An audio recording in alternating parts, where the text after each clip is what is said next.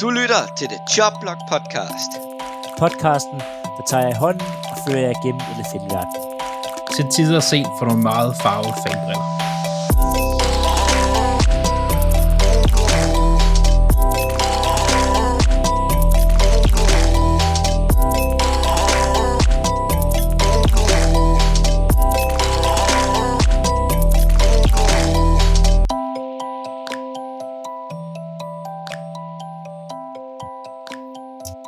Velkommen til The Jobblock Podcast. Vi har valgt at lave en speciel udsendelse i denne uge. Vi har teaset for den før. Det er vores store udsendelse omkring Cleveland Rams. Jeg ved, jeg ved ikke, om vi har 10. Jeg tror faktisk, vi sagde sidste gang, at...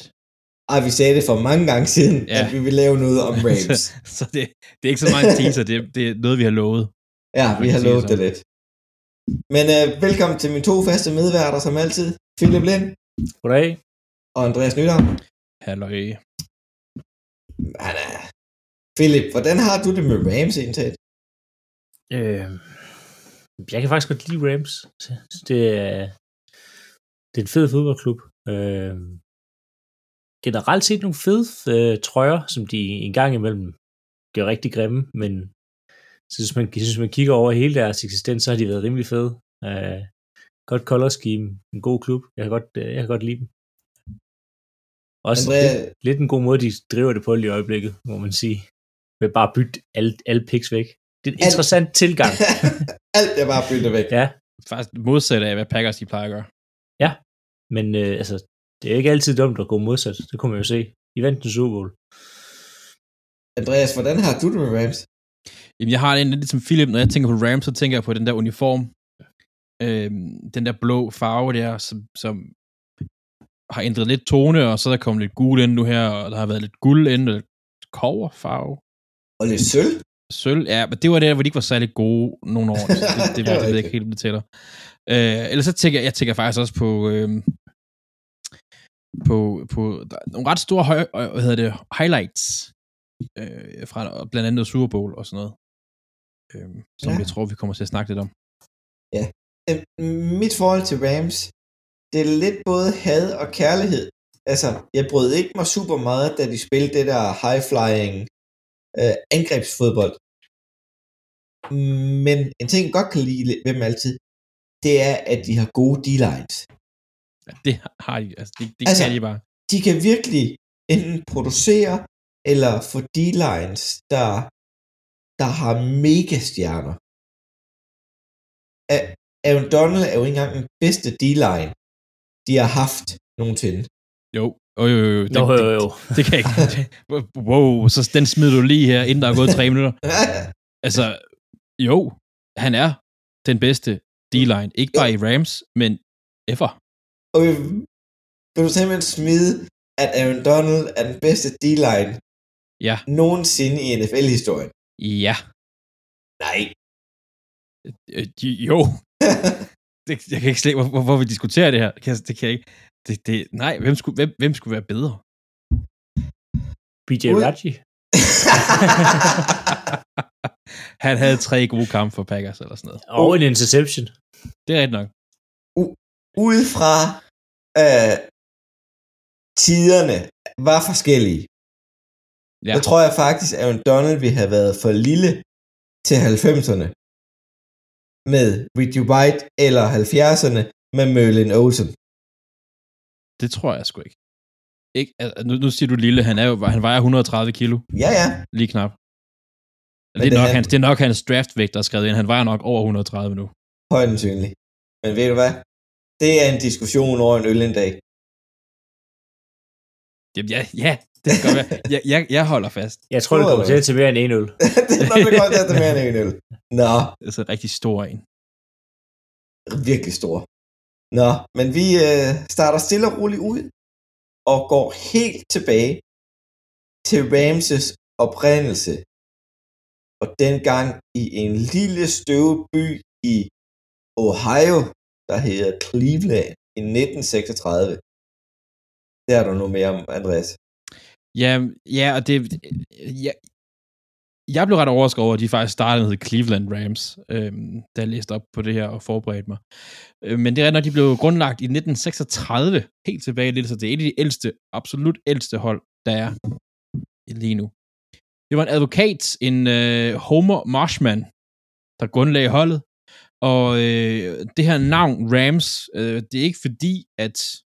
Nu har jeg ikke været i Ohio. Har du, har du været i Ohio, Philip? Nej. Nej. Har de mange får deroppe omkring? Øh, ja, det ville ikke undre mig, hvis det var sådan noget sheep cut. Altså, Ohio slår mig lidt som øh, langt ud på landet. Ja, det er lidt Wisconsin. Nej, det ved jeg Ja. ikke, om det er. Det er måske også... Nej, hey, men, hey, men hey, hey, Wisconsin, det er jo en cheese and dairy state. Cheesen der, Altså, jamen, det er, altså, der, ost det kan man og- også godt lave ud fra formælk, men det er så, hvad det er. øh, navnet Rams, det kommer simpelthen, fordi der i området, der lå der Fordham University, og, øh, og der kommer det navn fra. Rams, øh, det skulle sådan ære det der hårde arbejde, som spillerne havde udført, mens de var på, på Fordham University, og, og det arbejde, de skulle lave videre hen. Og en Ram er jo, nu er jeg ikke biolog, men det må være et dyrt arbejde hårdt, tænker jeg. Så har de valgt, at det skal hedde Rams. Og det har holdt ved siden 1936. Nogle af de ældre hold har jo ændret navn i løbet af årene. Altså, vi kan jo bare se på øh, Commanders nu, og Titans hed engang Oilers og sådan noget. Men det, der har så holdt ved siden 1936, det synes jeg faktisk er ret fedt. Øh, de startede ud med i 1936 at være en del af den nye American Football League. Og deres første sæson, der endte de faktisk med at lægge nummer to. De havde en record på fem sejre, to nederlag og to uafgjorte, og de lå kun bag Boston Shamrocks. Et hold, som jeg synes, det skulle sgu ærgerligt, at de ikke var med i dag, men det Boston Shamrocks, de fandtes dengang. De holdt der ikke længe. Allerede 37, der valgte de skift til NFL, øh, hvor de endte i Western Division, i stedet for øh, faktisk St. Louis Gunners. St. Louis, som har også en, en forbindelse til Rams, som mange måske ved, øh, som havde været som Louis Gunners forlod NFL efter tre år. Øh, det her skifte, som de lavede allerede det første år, synes jeg lidt, vi skal nævne her, fordi det nævner, at det, det markerer et hold, som har lavet mange skift i løbet af den, dens levetid op til nu, og har flyttet rundt og sådan noget. Øh, og det, det allerede også i 1941, Claus, der får de jo en ny ejer. Ja, de får en øh, ny ejer, der blandt andet... Øh, åh, der lukkede jeg lige ned. Åh, Skal jeg hjælpe dig? ja, ja, jeg sad og tænkte stadion, og der er jo... Nej, nej, men i 41, så bliver de købt af Dan Reeves og Fred Levy Jr. Øh, ham der Reeves, han, var, han er den, den majority ejer, som man kan kalde det og havde en, en masse penge fra en familie, der havde en masse sådan nogle øh, indkøbsforretninger, grocery shops, som det hedder derovre. Øh, og så brugt, det, hans øh, families grocery shops blev opkøbt af A&P, og så brugte han med nogle af de penge til at købe holdet. Og i 1943, så købte Reeves øh, Levy ud, og øh, så derfor så stod Dan Reeves med, med ejerskabet efter der. Ja. Men, øhm, men Cleveland Rams, de kunne sgu ikke rigtig finde noget rigtigt godt stadion at spille på. De var forbi Cleveland Stadium, der var kun plads til 81.000 mennesker. League Park Stadium i, i Cleveland-området med 22 et halvt tusind mennesker. Men, men der var en ting ved de to stadion. Begge to, det var baseballstadions. Jo, de spillede der i mange år, men det var ikke rigtig en god hjemmebane. Sjovt nok, så var de også forbi uh, Shaw Stadium og spille en enkelt sæson i 1938. Og det stadion blev fandme brugt den dag i dag. For Shaw High, high School Football Team spiller der endnu. Fedt. Øhm, men efter de finder ud af lidt stadions, og de får en ny ejersted, så sker der faktisk ikke særlig meget på grund af 2. verdenskrig. Øh, betyder faktisk frem til 1944, der spiller de ikke rigtig så mange kampe. Og det er jo her, hvor at, at Rams har valgt på det her tidspunkt, at de lukker bare ned.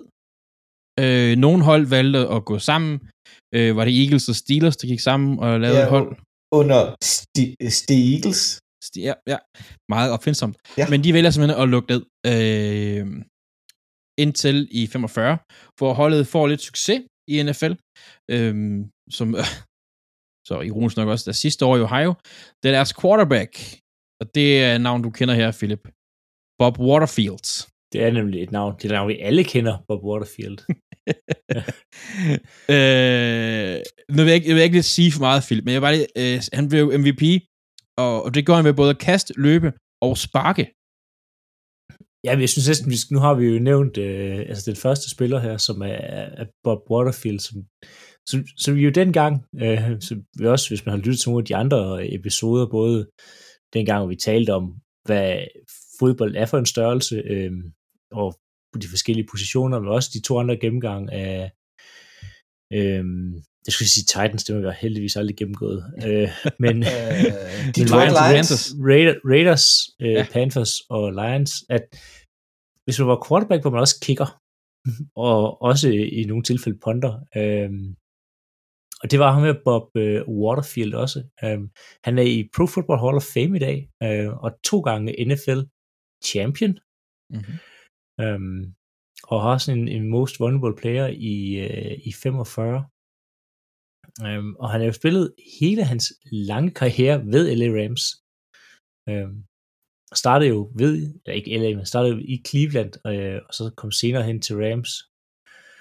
Øhm, ja, det er som sagt med de her spillere her, det er svært at, lige at, at sætte dem i, i relief. Altså, øhm, han har en Thanksgiving-kamp, hvor han øh, passer øh, 21 gange og rammer øh, på 12 af dem, og har hans season high på 329 yards. Så øh, det er jo egentlig en meget god stat i forhold til i dag, i hvert fald yardsmæssigt, men sådan, der er nok Ja. ikke mange quarterbacks, der kun får lov til at kaste 21 gange i dagen til NFL i hvert fald. Nej, og specielt ikke, hvis de kun rammer 12 af dem. Nej. og, Men, øh, men det er da meget godt klar at have over 300 yards ja, på helt, 12, 12 gribende bolde. imponerende. øh, og han, han har også i lang tid har han NFL-rekorden. Øh, eller nej, øh, hvad hedder det, Jim Burton, som er en receiver, har NFL-rekorden for, for 303 yards receiving i en kamp. Øh, så det var lidt anderledes dengang, må, vi jo, må vi jo nok erkende. Ja, det, var, det må være mange flere big plays. At Ja, det- og, det, ja og, og, det, og det var fordi, de var ikke professionelle jo, Nej. øh, på samme måde. Altså, det var jo sådan noget øh, semi-professionelle. Det, ja, det var bare, hvem havde lige ham den bedste for skolegården, kan man sige. Ja, jamen det, det, ja, og det var sådan lidt sådan, i dag er de jo blandet fra hele landet, og dengang, der var det sådan lidt, okay, hvem er de gode spillere i Cleveland? Altså Ja, og hvem er ikke lige militæret, og altså, ja, ja, ja, lige præcis. Lige præcis. Øhm, men til sidste år, de er i Cleveland, lige for at afslutte den, der er Hardy Waterfield, der gør det rigtig godt. Øh, og de slutter faktisk 9-1 og vinder deres første NFL-mesterskab. Det er jo før, de bliver til, til Super Bowls, de her finaler her, så det hedder bare et NFL-mesterskab. Og de vandt over Redskins, som de jo hed dengang. Øh, de vandt på en safety, da Redskins quarterback, og nu kan jeg selvfølgelig ikke huske navnet, han kastede bolden og ramte, som ramte goalpost, og så røg den så ud. Og så er der noget, nogen tænker, hvordan kan det lade sig gøre? Jo, goalposten stod inde i endzone. Ja, som vi kender det fra kanadisk fodbold. Og, øh, og det er jo fuldstændig dumt, men det gjorde den. Øh, så han ram, bolden ramte simpelthen af goalposten, røg ud, og så blev det til en safety. Og den her regel blev fjernet året efter, så... Men Cleveland vandt sig på det. Så øh, det her, der, øh, de slutter simpelthen Cleveland Rams med at vinde et mesterskab. Og så smutter de.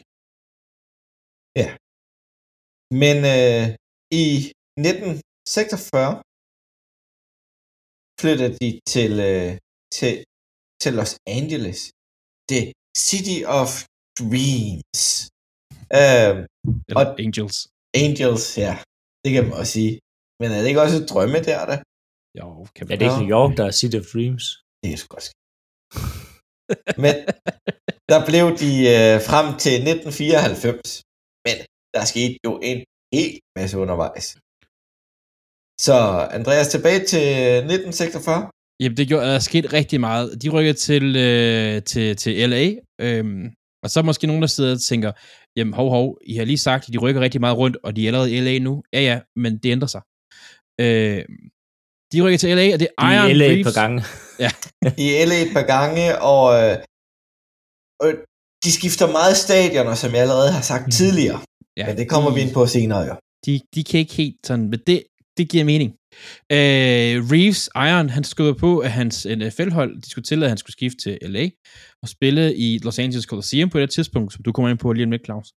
Øh, det der var på trods af, at den nærmeste NFL-by på det tidspunkt, det var Chicago, altså i forhold til LA. Og det var det er sådan noget over 1500 miles væk. Sådan Det, det, skulle, være- det er lidt uhørt, de ville lægge et hold så langt væk. Det ved de bare. Det var nu sådan, at NFL på det tidspunkt, og det var måske her, hvor at Iron havde set et eller andet, øh, at NFL på det tidspunkt var stadig raceopdelt, og African Americans måtte ikke spille kampe i NFL. Men Iron af The Coliseum, som var det stadion, de gerne ville spille på på det tidspunkt, han holdt fast i, at hvis Rams skulle spille der, så skulle det være et integreret hold. Og derfor, Kenny Washington og Wood Strode blev hentet til tidligere i UCLA, som blev de første sorte spillere i NFL på denne side af verdenskrigen. Øh, men der er noget specielt ved det der Colosseum, Claus, der. Ja.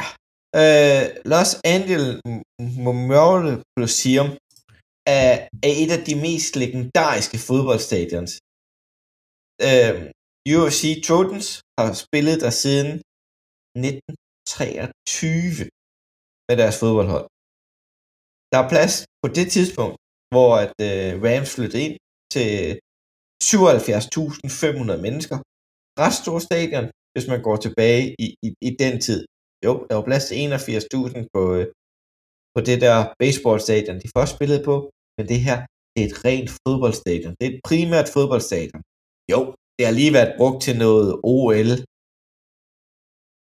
øh, tilbage i 82 og sådan noget, men det er et legendarisk stadion. Det er faktisk også, et, jeg synes, det er et flot stadion. Altså, det Ja. er sådan, Et virkelig klassisk, og har holdt rigtig mange Super Bowls, Pro Bowls, og hold, der har spillet på det stadion, den er virkelig lang med Raiders har været forbi, Chargers har været forbi, Dodgers har været forbi, øh, øh, UCLA har været forbi og lånt det lidt på et tidspunkt. NASCAR skal have et eller andet arrangement i år på det. Det fortsætter bare derudad. selvfølgelig skal NASCAR køre på det. det er Altid, du kan NASCAR overalt. Ja, og alt. Højre, højre, højre. Nej, nej, jeg mener, de kører venstre. Ja, de drejer rigtig meget You're making a venstre. left turn. Og tror mig, jeg har siddet og set uh, Daytona. Ikke 500, men 300. 300 omgange, hvor de drejer til venstre. Ja. Det kan noget, det kan det. men det kan også, så kan det også ingenting på samme tid. Men Ja. de havde jo også nogle spillere, der flyttede med, og nogen, der gjorde en forskel for dem. Ja. Øhm, de havde øhm, Elroy Crazy Lake Hershey. Øh, Wisconsin-legende på alle mulige måder. Øhm, Man kan ikke hedde Crazy Legs, uden at være legende. Nej, han er så selvfølgelig også, han er både i College Hall of Fame og Pro Football Hall of Fame. Øhm, hvis man har følt med i collegefodbold, så har startet han selvfølgelig i, øh, altså for det bedste college i USA, altså Wisconsin. Er det Wisconsin Badgers? Ja, altså University of Wisconsin. Ja. Som nu er det, vi kalder Wisconsin Badgers, i hvert fald deres fodboldhold. Øhm, og det var her, han fik det her øhm, Crazy Legs øh, nickname, og det kom faktisk fra en avis, fordi de skriver, at hans øhm, altså hans ben bevæger sig i several directions hele tiden, fordi han løber med sådan en meget, meget mærkelig stil, øh, og det er rigtig svært at beskrive, hvordan de her ben bevæger sig. Så prøv at google øh, ja. Crazy Lake Hershey's, Hershey, øh, så, så finder man ligesom øh, øh, ud af, hvorfor han hedder øh, Crazy Legs. øhm.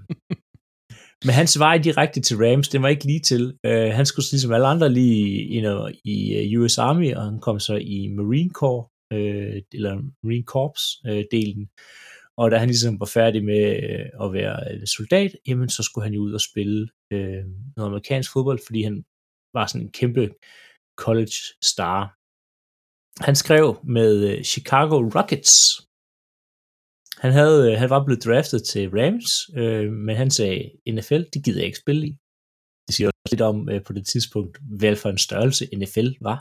Så han spiller i den her øh, øh, Ameri- All-American Football Conference, og det er fordi, at øh, træneren fra Chicago Rockets, øh, Dick Hanley, det var hans træner på øh, altså Marines football team. Mm. Så det er hans tidligere træner, så kender ham, så tager han selvfølgelig dertil. Øh, det går ikke værre og bedre, end at øh, efter to år, så er der nogle problemer, han får ikke nogen løn og sådan nogle ting, og han øh, vil faktisk gerne ud derfra, og han bliver så, øh, han får anledet hans kontrakt, fordi han vil gerne op og spille med Packers.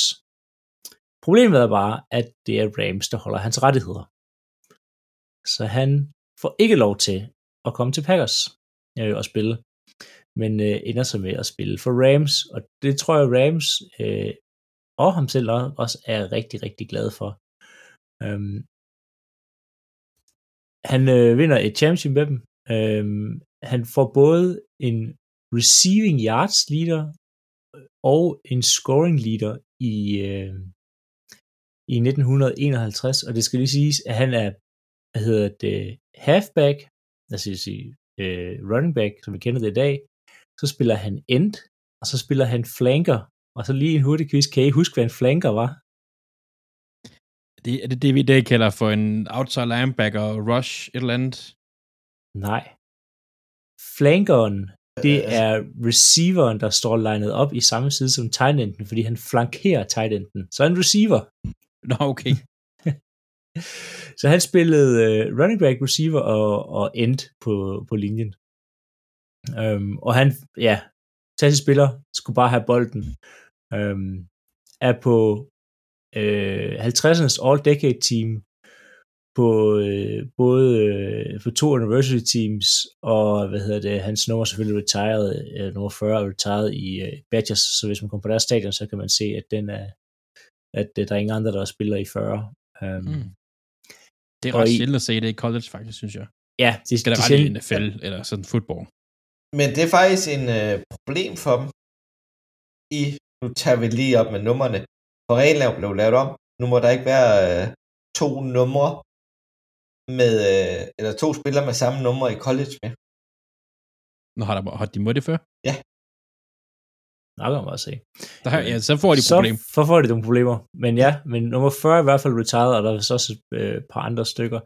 Øhm, som sagt, han får faktisk NFL-rekorden i 51 med det her flest øh, touchdown receptions. Altså øh, generelt en fuldstændig øh, vanvittig spiller, øh, som lige ved også blive øh, NFL Player of the Year i, i 51, men han øh, bliver desværre to år bag en, øh, en Otto Graham, Som også var ret god dengang. som også var, var udmærket, og også en spiller, jeg tror, vi har snakket om tidligere. Ja, det er rigtigt nok. Det er rigtigt nok. Øhm, og at sige, efter hans karriere, så bliver han øh, faktisk ansat som general manager i Rams, og er der fra, øh, fra 60 til 69, inden han så bliver athletic director i øh, Wisconsin football, øh, indtil til 87. Så en ja, Rams og Wisconsin-mand, der har haft med fodbold at gøre i mange år. Spændende. Men øh, Andreas, hvordan gik det ellers holdet frem til, øh, til 1956? Ja, øh, jeg, jeg har lige en, jeg lige vil smide ind her først, faktisk, inden vi sådan siger. Øh, fordi vi sagde jo, at, at de skulle kæmpe for at komme til LA, og det nærmeste hold øh, dengang, det var Chicago Bears. Men faktisk var de øh, kun det andet hold, der var rykket til LA. På det tidspunkt var der også noget, der hed Los Angeles Buccaneers. Men Buccaneers var et omrejsende hold. De rejste rundt, og de var sådan lidt, om så er vi her, og så er vi der. Og grunden til, at de hed LA Buccaneers, det var simpelthen fordi, de havde mange spillere fra det sydlige Kalifornien. Så Jeg ville have gættet, det var noget med skat. det kunne også være. Så skulle det være mig. Er det ikke mig? Har Florida ikke bedre skat? Det ved jeg ikke. Det skal Jo, jeg ikke. der er ingen indkomst, det kan godt være på et tidspunkt, i hvert fald i Ja. dag, der er ikke nogen ind- indkomsttekst, altså i, i øh, Florida. Øh, det er der heller ikke i Texas. Der må bare Så Lad mig bare se. Men for lige at vende tilbage til det. I perioden der øh, omkring 49 til, øh, du siger lige der 56-agtigt, der, der spillede Rams i fire NFL Championship kamp. De er faktisk ret succesfulde. De vandt en enkelt kun, så de er en for fire. Øh, men, men de havde, nu har Philip allerede nævnt Bob Waterfield og øh, Crazy Legs, og, og det havde jo et af de bedste angreb på det tidspunkt, som, som gjorde, at de, de kunne komme i de her øh, finaler her. Men, men vinde, det var ikke deres stærke side i hvert fald. Det var det ikke. Altså finalerne. De kunne godt Ja. vinde alt andet. Men Jamen, de havde et af de bedste angreb i den periode. ja, altså så havde sat, de- sat alle rekorder. Så havde de jo også en anden quarterback i uh, Norvan Brooklyn, Ja, det er rigtigt, Norman Brockner, ja. ja. som, som, som også er en Hall of Famer og virkelig legendarisk quarterback fra den tid. Men Mhm. Bob Waterfield, han var større. ja. Det var han i hvert fald. Men, men, men den næste periode, vi sådan har taget ud i Rams historie, det er fra 57 til 64. Der bliver Rams virkelig sat under pres på deres nye marked i LA. Hvad sker der helt nøjagtigt, Andreas? Jamen, øh, Rams har jo indtil der, øh, nu ved jeg godt, jeg nævnte Buccaneers, eller Buccaneers, men de er jo et omrejsende hold. Så den her periode her, op til der, 57, der har Rams faktisk været den eneste sportsprofessionelle, eller store franchise i LA. Men i den her periode, der ender det med, at de bliver faktisk en ud af fem, for de får konkurrence fra Dodgers, de får en øh, konkurrence fra LA Chargers, der det på tidspunkt er i AFL, de Lakers, LA Lakers kommer til fra Minneapolis, og Los Angeles Angels bliver oprettet. Så lige pludselig så går det fra at være alene og have næsten monopol på det her, til der er fem hold, der skal kæmpe om det her. Det gjorde faktisk ikke det største for Rams faktisk, fordi at de, de havde så stor popularitet, fordi de har været på, så succesfulde, som de har været tidligere, og haft nogle spillere som Crazy Legs, øh, at Chargers ret hurtigt valgte at rykke til San Diego. De simpelthen bare tænkte, det her, det skal vi ikke. Øh, for Char- ikke at netop at konkurrere med Char- uh, Rams, det. Chargers var der jo kun i hele et år. Ja, lige præcis. Og det kan vi godt se, det gider vi ikke. Og det var også noget med, at avisen dengang, det var sådan noget med, competing with the Rams is like knocking your head into the wall repeatedly. Altså, det, de skulle bare, det skulle man ikke. Så kan man undre sig over, for de forsøger at gøre det i dag. Ja, ja. Men der, der, det tror jeg, ja, det, ja, der er så også, der er kommet endnu flere sportshold til LA. Ja. Det gi- giver ikke ja. mening lige nu. Øhm, dog, holdet var ikke så succesfuldt på banen, som de var tidligere. De havde en samlet record over den her periode her, fra 57 til 64, på 24 sejre, 35 nederlag og 1 uafgjort. Altså, de ligger på omkring 40% 41% sejre, og det er ikke specielt godt. Men fansene, de blev der. De, de blev holdt ved. Altså, de snittede sådan noget øh, i perioder mellem 10 til 40.000 mere end resten i ligaen i gennemsnit. Altså attendance, altså fans, der kommer, og de ramte over 100.000 to gange i 58, altså fans i, i, i bænkene. Så, så de kunne ikke rigtig, de var ikke det store succes, men fordi de har haft den der historie, de har, fans, de blev ved med at komme, altså, de holdt fast. Mm. Men I skal huske på det tal, jeg sagde tidligere med de nogle af 70.000. Det er det officielle tal. Men. Mm. men at proppe så mange ind på stadion, at man rammer op på 100, det er 30.000 mennesker. Ja, mere end hvad det Mere end hvad det er godkendt til. Det er ret godt klaret. er. det ikke sådan, er det ikke parken? Jo, øh, parken kan der være 32.000 i. Ja, det er lige den, der lige er smidt ind. Det er vildt Ja, nok. det er ret mange mennesker. Ja. Men øh, der var vel ikke de store stjerner på det tidspunkt, Philip. Nej, altså ikke, ikke nogen, vi behøver at trække frem. Der er så mange andre gode spillere at snakke om, for det, det, ja, det er nogle Men- hold, der ikke klarer sig så super godt. Ja. Ik- ikke klar super, men nu kommer der nogle spillere, der er værd at tale om. Det er en kort periode, det er kun en fire års periode, vi skal til at tale om. Det er fra 1965 til 69. Det er det fearsome foursome. Lige præcis. Det fearsome foursome med altså frontrunner Marlon Olsen, øhm, som udover amerikansk fodbold jo er kendt for at være en skuespiller. og det, det er sådan her, jeg synes, vi skal, vi skal starte, fordi han havde en, en fantastisk fodboldkarriere, vi nok skal komme ind ved, men øhm, han har jo lavet øh, fire film og været med i hvad hedder det, 14 forskellige øhm, tv-serier også. Den kan. Så der er liv for Marlon Olsen efter øh, amerikansk fodbold, også både som color coordinator, color coordinator, color commentator.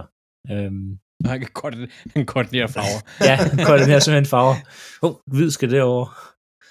Grøn skal derover. Ja, nej, men hvis I skal have fat i, øh, i Marlon Olsen, så er han defensive tackle. Øh, selvfølgelig Pro Football Hall of Fame, der er ingen grund til at snakke om folk, der er uden for den. Øh, også i College Hall of Fame. Øh, vinder i hans første sæson Rookie of the Year i, øh, i 1962. Øh, øh, det kan sige, er rimelig godt for en, en spiller, øh, der spiller defensive tackle. Øh, det er sjældent, specielt nu til dags, at de bliver rookie, øh, hvad hedder det, Rookie of the Year. All Decade Team i 60 og 70. Øh, og har fået, som en af de få spillere, retired hans nummer i LA Rams. Øhm, og det er jo et meget anti-defensive line nummer 74. Ja. Det må man sige. Det, øh, Godt solidt. Ja, jeg vil nok, hvis jeg så 74, tænke øh, offensiv linje. Ja, ja. Men det, det var han ikke her. Øhm, han er ligesom lederen på det her øh, Rams-forsvar, som gør, at de er fuldstændig umulige at løbe mod øhm, her i, i den her periode her. Og det er, det er en dominerende, altså i alt dominerende linje, som gør det fuldstændig, altså de terroriserer quarterbacks, de terroriserer running backs, og de terroriserer alting. Den her øhm, fearsome foursome, det er fantastisk elendigt navn. øhm, ja, og Olsen her, han kommer i Pro Bowl, dengang at det galt for noget modsætning i dag, altså 14 gange. Øhm, og den eneste gang i hans karriere, det er hans sidste år, der kommer han ikke i Pro Bowl. Ellers er han i Pro Bowl i hele hans, øh, hele hans sæson, og han er selvfølgelig er han bevalgt ind i Hall of Fame i hans aller, aller første år, øhm, hvor han er altså eligible, så han er first ballot Hall of Famer også, så det siger lidt om den her karriere. Øhm, han sidder kun, han har en, en 15, hvad hedder det, han spiller i 15 år, og han misser to kampe. Det er ret vildt. Det er rimelig Ja, godt ret af en, vildt, li- ja. en linjemand. Ja. Um, så det en, en, en, ja, en måske lige så god som Aaron Donald, defensive linjemand. Tør man sige det? Uden Andreas, han... Man kan øh, godt sige det. Man kan godt sige det. Men er man nu sikker? Det var en anden tid. Det, Det var, var en det, var, anden tid, det var ja. en anden tid. Det var, det var meget mere, øh, øh, hvem kan tåle flere slag? Ja. Altså, Men, Men man kan han sige, kunne tåle nu- mange slag, nu, nu sige. sammenlign, nu, nu, altså, øh, han er listet som øh, 1,96 og 122 kilo. Så det er også et, øh, Han er stor. et, et stort stykke mand, øh, der, der kommer. Og, når, Det, det må vi sige. og nu når vi går fra en, et stort stykke mand, så er der også Deacon på den defensive linje. Jeg vil lige nævne ham. Ja. Det er Og, jo øh, navn der, det er godt. altså, De- Deacon Jones, og, nu, og han er jo faktisk øh, i hvert fald listet til at være lige, øh, altså 1,96 ligesom, men lige 125 kilo. Øh, David Deacon øh, Jones, også øh, Hall of Fame, og vinder af Defensive Player of the Year i øh, både i, 67 og, og 68. Øhm, problemet med meget af det her, det er, at der var ikke så meget sådan tv-coverage øh, hverken af NFL-delen øh, øh, eller college dengang, så det er sådan svært at, at man kan sige, sådan, både se og finde så meget omkring de her spillere her. Men, og Sachs var ikke noget, man gjorde så meget i dengang. Øhm, og det er også uofficielt. Der er folk, der har været tilbage til de her sacks her. Men i 61, der har øh, Deacon Jones 8 sacks, og så topper han, øh, eller altså, i 62 har han 12 sacks, og man har talt ham til at have 22 sacks i 68 og 21 øh, sa- 21,5 sacks i 67. Det er sådan forholdsvis mange. Han har faktisk to sæsoner med 22 sacks, både i 64 og i 68 øh, for Rams. Men det er uofficielt. Det er uofficielle tal, og, og, og i al hans Rams karriere, der har han lavet 159,5 sacks. Det er uofficielle tal. Det er vildt. Det, Det det, er, det, det, det er mange. Det er mange. Pro, øh, der er faktisk en rettelse Pro Football øh, Weekly, de har talt det frem til 100, øh, og ja, men det er så også for hele hans karriere, 173 en halv sack. Øhm, og det er kun Bruce Smith og Reggie Wayne, der har lavet flere sacks end ham i løbet af hele hans øh, karriere. Øhm, så det er, hvad hedder det, øhm, ja, altså han, han var en, en specialist på defensive end, øhm, øhm, og en, hvis man havde talt sacks, jo havde været, hvad sige, toppen inden for det her øhm, sack, og også have en, ville haft en sack record. Øhm, Så har vi ikke snakket om... Øh, vi har ikke snakket så meget om Strahans øh, sacks øh, record, han købte sig til i hvert fald, og det er jo i princippet egentlig også slået, hvis man går tilbage og tæller alt det her med. ja, Øh. ja. Han købte den til... Ja, det er ret nok. Ja, Brett Favre går jo ind i ham. Ja, ja, det er ret nok. Det, det er det, du kan næsten se ham løbe hen til ham og sige, så takle mig der. så, så, så tag Så den. takler mig. Ja, så så takler gør mig det det. Nå, men øh, hvordan var det på trænersiden, Andreas? Jamen, øh, den her stærke defensive linje her var anført af en, øh, en Harolds far, og jeg ved ikke helt, I, kan I huske øh, Dorits svar fra folkeskolen? Ja, Nej, er der, jeg kan, er, jeg kan er der mere, noget der? Jeg kan mere huske Paul, Ja, Paul for ham har jeg haft. Shout-out til svarfamilien Otto. Øh, nej, det er en Harald Svar, der er med her, og, øh, og med skal holde det succesfuldt igen, og den her defensive linje her, de stopper jo alt, som du også har nævnt, Philip. I 67, der nåede de, øh, men tabte conference-kampen. Øh, så, så det er faktisk her, på, selvom det er en, en, en ret kort periode, altså de når også, øh, øh, de når noget her. Det var også i øh, 67, at de nåede over en million tilskuere sammenlagt, ikke til en kamp, men sammenlagt når de over en million tilskuere. De første hold, der gør. Senere kommer der en træner, George Allen, som indførte mange innovative ting og sådan noget, men en af dem var, at han ansatte Dick Vermeil, og det er et navn, vi kommer til at høre senere, for han blev ret vigtig for Rams. Øh, En meget succesfuld træner for Philadelphia Eagles. men øh, vi når til Dick Vermeil senere, men, men George Allen her havde faktisk øh, fem ret gode sæsoner, suc- succesfulde sæsoner, øh, også for, for Rams, men han vandt ikke en playoff-kamp. Så det er sådan lidt det her med igen, kan de, når det gælder? Det er måske lidt der, den ligger for Rams lige i øjeblikket. Ja. Men den næste periode, vi har her, den har vi kaldt Chains.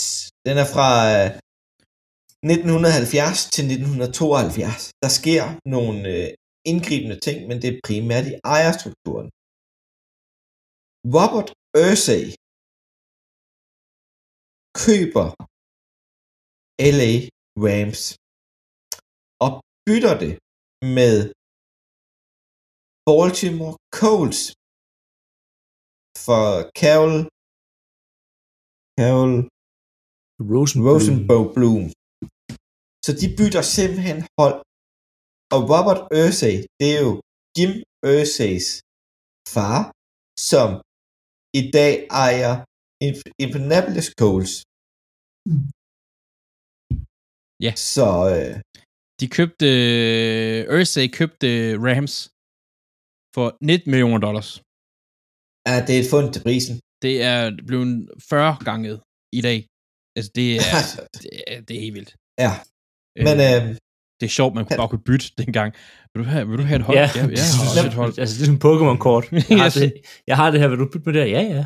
Ja, men tag men, det, det her. men, men, men, men hvis han er fra Baltimore af, og han har kunne bytte, siger, hej, skal vi bytte her, der er også lidt penge, så jeg er sikker på at få Baltimore, så er det jo, ja, ja, ja, ja. så er det jo dejligt. Jeg, jeg, jeg, jeg ved ikke, er Ursay, er han fra Baltimore? Altså, det tror jeg ikke, han er med den exit, de havde i Baltimore Colts. Nej, det tror jeg ikke. Det Men- kan vi jo, vi er nødt til at tage Colts-episoden en dag og få snakket om det der, for det var... Nej, det tør jeg ikke. Så går Krum-familien af gurk.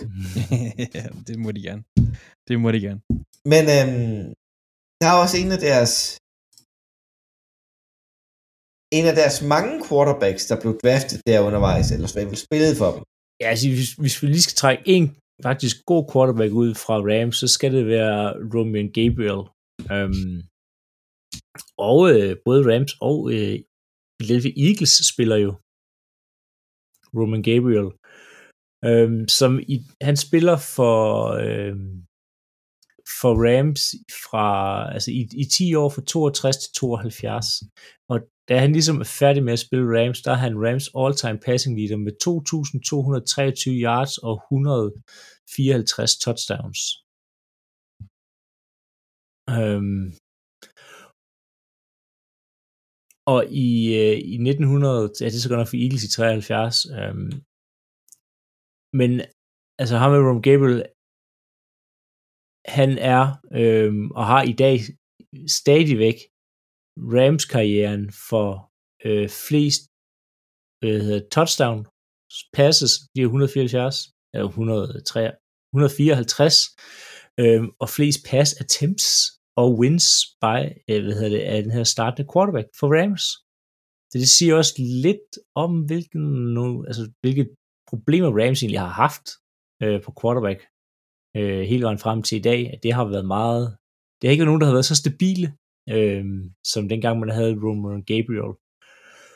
Um, det, det, det har været lidt nogle korte perioder, hvor det er gået godt, og så en masse middelmådighed. Ja, lige præcis. Øhm, og det er nok også det, de øh, er ude i dag med Stafford. Øhm, det er meget godt for et par år her, men det er ikke noget, der kommer til at holde i 10 år, øhm, som det gjorde med, med, med Rome Gabriel. Øhm, han vinder en MVP i, øh, i 79, øhm, ellers er der ikke så meget at sige til, til ham. Altså, han, er, han er endnu ikke blevet god nok til at blive votet i Hall of Fame, så det, det kommer nok heller ikke. Øhm, Ej, men, så var det sket. Ja, men en af de bedre øh, quarterbacks, faktisk den eneste gode, de har i den her periode her frem. Ja. Indtil vi kommer langt frem. Ja, vi skal lige vi skal, vi skal et stykke frem endnu. Ja, ja det skal vi, ja. Så, så, så har vi sådan en lidt skiftende periode her fra, fra, fra 73 til 78 med et par NFC West Championships. Ja, og det er jo her, de får bygget noget op. Altså, de har en træner, der hedder Chuck Knox, øh, og det, det går godt, altså den her periode her, øh, men, men, og det er klart, der er nogle gode spillere her, øh, som jeg ved, du har måske på, vi har snakket på et stykke om. Øh, men der er også her, der er noget Hollywood, der er i fokus, som du også har nævnt før, Philip. Øh, der var mange spillere her, som, som tog muligheden, fordi at LA, det ligger jo, det er Hollywood. Og så øh, hoppede de derover, og så øh, tror de fik en, en, en, en, var med nogle film og sådan noget. Det var jo fedt. Mega fedt. Ja. Men det går også meget godt for holdet, og de bygger op til noget, som vi kommer til. Ja, for i 1979, der har de bygget det der gode, stærke Hollywood-hold op til deres første Super Bowl. Ja, men, men ironisk nok, det er i 79, så var øh, vejen dertil så ikke særlig stærk ud, faktisk. De øh, sluttede sæsonen 9-7 og var på papiret et af de svageste hold og et gammelt hold oveni, der går ind i slutspillet på det tidspunkt. Så, så modsat tidligere, hvor de har haft de her fire som forsom og sindssygt angreb med Crazy Legs, det skal siges på den måde, der hver eneste gang, Crazy Legs, øh, så er de faktisk de sådan lidt undertippet her. Men de starter ud med at overraske mod Dallas, så tæver de Bucks, og til sidst så vinder de over Steelers. Øhm, og så kan man diskutere lidt som måske deres første NFL-mesterskab, ikke Super Bowl, men deres første NFL-mesterskab, det er, at den bliver spillet på Rose Bowl-stadionet. Øhm, og hvor er det Rose Bowl ligger hen, Claus? Kalifornien. Kalifornien. Så de var lidt på hjemmebane, kan man sige. Lidt meget på hjemmebane. Lidt meget på hjemmebane. I hvert fald i forhold til, også til Steelers, som er den anden, uh, Pittsburgh er den anden af landet. Øhm, så havde de en fordel, det kan man ikke, det kan man godt diskutere, men de vinder jo stadigvæk. Og Steelers var på det her tidspunkt, altså, de vandt øh, Super Bowl 78, så de er forsvarende mestre, så det er jo ikke fordi Steelers, de, de kunne nok godt have vundet. Ja, 78, det var vel med Terry Bradshaw og ja, ja, ja, Lynn Swan øh, og dem der. Steel, Steel Curtain, eller hvad det ja. hed. Øh, ja, sindssygt hold. Men, øh, men ja, men, de øh, taber simpelthen til Rams. Det gør de. Jamen, hvem tabte Rams så til i Super Bowl? Rams vandt i Super Bowl. Rams vandt? Nå ja, de er jo NFC. Det er mig, der lige sover her i timen. ja, det kan jeg godt se, du gør. ja. Klokken også ved at være lidt mange. Men øh, er, er, er der nogen helt specielle spillere i den her Super Bowl, der gjorde en forskel, Philip?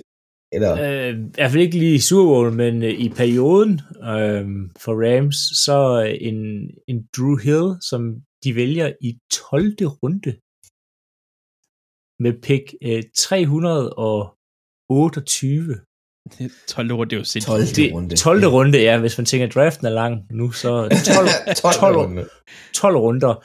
Øhm, at det, der gør uh, Hill speciel, udover at han er uh, wide receiver, vanvittigt dygtig wide receiver, så er han den første spiller til at score et touchdown i 70'erne, 80'erne og 90'erne. Uh, Ja, sejt. ja øhm, og så er han øhm, i, hvad hedder det, i 1991, der spiller han godt nok ikke lige for, øh, for hvad hedder det, Rams længere, men spiller på det tidspunkt for Houston Oilers, men der er han den første spiller over 30 til at have øh, fire, hvad hedder det, 1000 yard sæsoner, noget kun, øh, noget Jerry Rice så kommer til at gøre senere. Øhm, men altså en, en, en super dygtig right receiver, man virkelig har fundet helt ned i bunden af, han af lyder- spillerpuljen, må Han lyder sige, vild, at han bliver fundet, og så bliver fundet dernede. i runde, i runde 12. I, Ja. dag, han, I dag vil han slet ikke blive draftet, de vil slet ikke have Nej, han er slet, ikke- nej, han slet ikke. Øhm, Men efter deres første Super Bowl, så bliver de sgu enige, enige med øh, UFC med at dele det stadion. Nå. Så flytter vi da bare en gang mere. Så de flytter ud til Anaheim Stadium. Og det er igen et baseballstadion, de flytter ud på. I 1980. De bliver der faktisk til 94. Hvor der sker en hel masse ting. Der er plads til 69.000 sådan okay størrelse stadion. Men det er baseball også. Fungerer det med et fodboldhold og et baseballhold sammen? Nej, det synes jeg nu ikke, det gør. Nej, Mm. der er heller ikke flere hold i, i NFL, der spiller på baseball station. Så. nej, det sluttede med Rams.